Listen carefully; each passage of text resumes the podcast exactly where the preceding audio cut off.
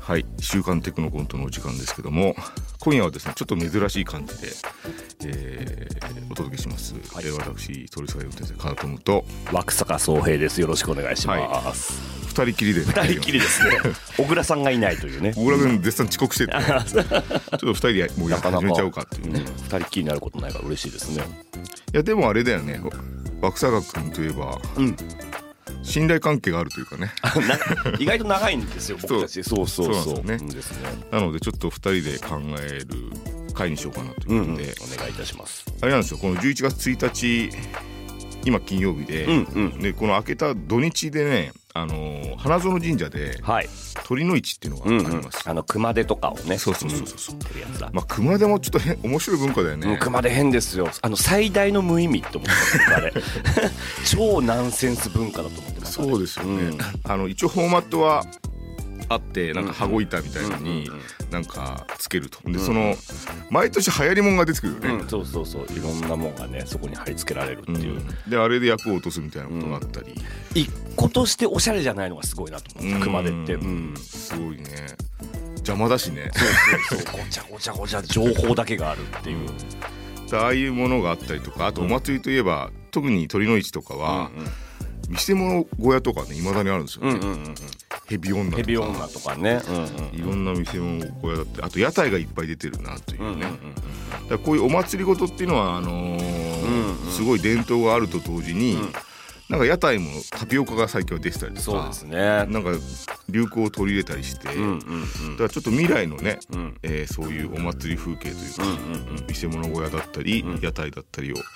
考えてみようかなという回でございますが未来のお祭りというか未来のそうですね縁日というかはい屋台っていうのをちょっと考えてみたいと思います、今度化してみたいなと思います、じゃあリスナーの方々はこの後すぐですわあすごい私花園神社の鳥の市って初めてこんなにたくさん屋台が並んでるなんてタメ子ちゃんちょっと待ってよテンション高すぎだよいつも静かな子だと思ってたのにこんな一面があるなんて僕びっくり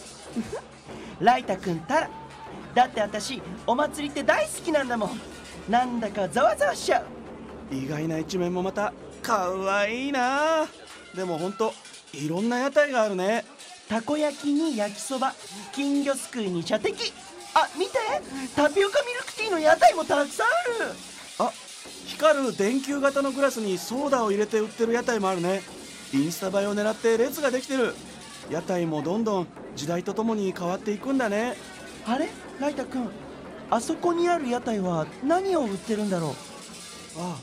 おじいさんとおばあさんがやってるあの看板のない屋台なんだろうねなんだか真っ赤な飲み物を売ってるみたいだけど聞いてみよううんすいませんここって何の屋台ですかいらっしゃいここではね花園神社名物のスペシャルドリンクを売ってるんだよやーんおじいさんとおばあさんがユニソンで説明してくれた超ウケるんですけどこの売ってる真っ赤なドリンクって何ですかこれはね生き地だよえ生き地なんだよ生き地なんですかえ何の生き物の生き地だって鳥の地超ウケる一つくださいえちょっとタメ子ちゃん毎度ありいただきますえ生き地ってそんなカジュアルに飲めるものあーだって今日はお祭りなんだもんタレコテンションのせいで見境がなくなってるんだもんうわ口の周りが真っ赤だよライタくんもほら一口飲みなよ美味しいよタピオカミルクティーよりも美味しいよ本当にじゃじゃあ一口だけん本当だ美味しいでしょ二人ともありがとうねえ嘘だろ砂だおじいさんとおばあさんが一緒にして砂になったそんなこともあるのねそんなイージーに処理できることかな不思議なこともあるのよねさあライタくん次はどの屋台に行こうかそれから3万年が経ちました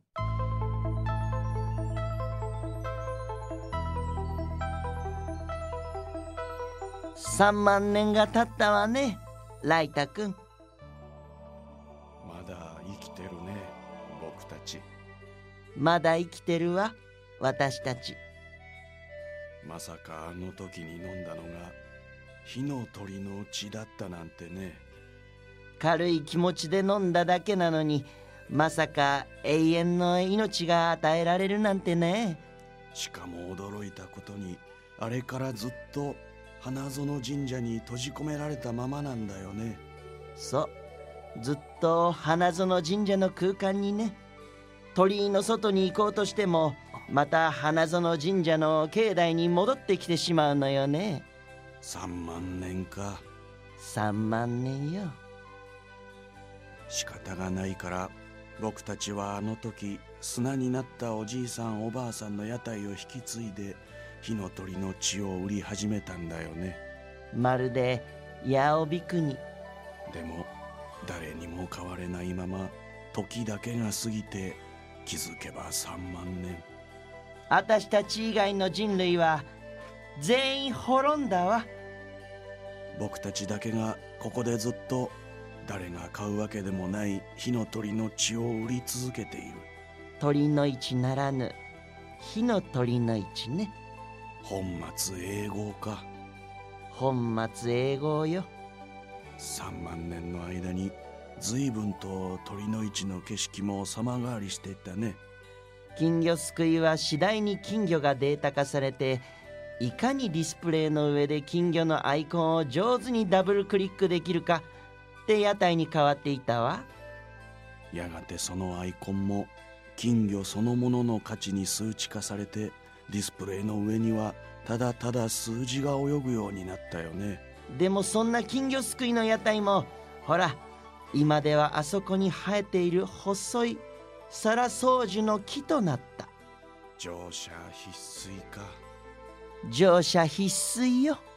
リンゴ飴はアップル社が権利を買ってどんどんスマートなものへと形を変えていった最終的にはタブレット化してリンゴ飴味のサプリメントになったわね後を追うようにしてお好み焼きもたこ焼きも焼きそばも全部サプリメントになったよ射的はアプリ化されて屋台の前にはただ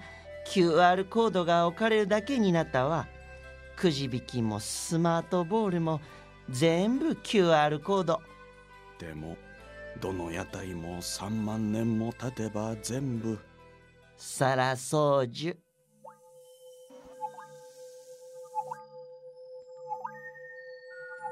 私たちずっとこのまま生き続けなきゃいけないのねねえダメ子ちゃん実はずっと黙っていたんだけどさ何実は8,000年ほど前に僕神社のお賽銭箱の後ろでこんなものを見つけたんだこれは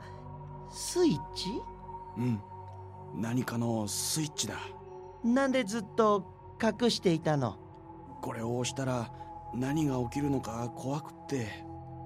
ライタくん何のスイッチかわからないんだもの怖いじゃないか僕にはとてもじゃないけどこのスイッチは押せなくてだから8,000年もタメ子ちゃんに言えないままでだからえいポチッえこの流れでそんなカジュアルに押せるものうわ空間がねじれていくーここはもしかして3万年前のあの日の鳥の市すいませここって何の屋台ですかんいらっしゃいここではね花園神社名物のスペシャルドリンクを売ってるんだよいやーおじいさんとおばあさんがユニゾンで説明してくれた超ウケるんですけどこうしてまた時は繰り返されるこれが因果応報私たちは時の流れに支配されているあなたがこうして当たり前のように過ごしている今日という日も明日もまた違う世界のあなたが繰り返しているかもしれない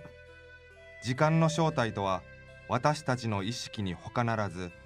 そしてちょっと待ってちょっと待ってえあねえあのあのさ僕はそんな話が聞きたいんじゃなくてどうして今日君が遅刻したのかって理由を聞いてんだけどですから課長課長にとっては今朝私は遅刻したのかもしれませんしかし私の意識においてはこれは遅刻ではないのです長い悠久の時が刻まれているこの世界の中でたかだか3時間の遅刻だなんてこれはもはや遅刻とは呼べないのですよ課長ダメだ最近の若い子が考えてることって全然わかんねえ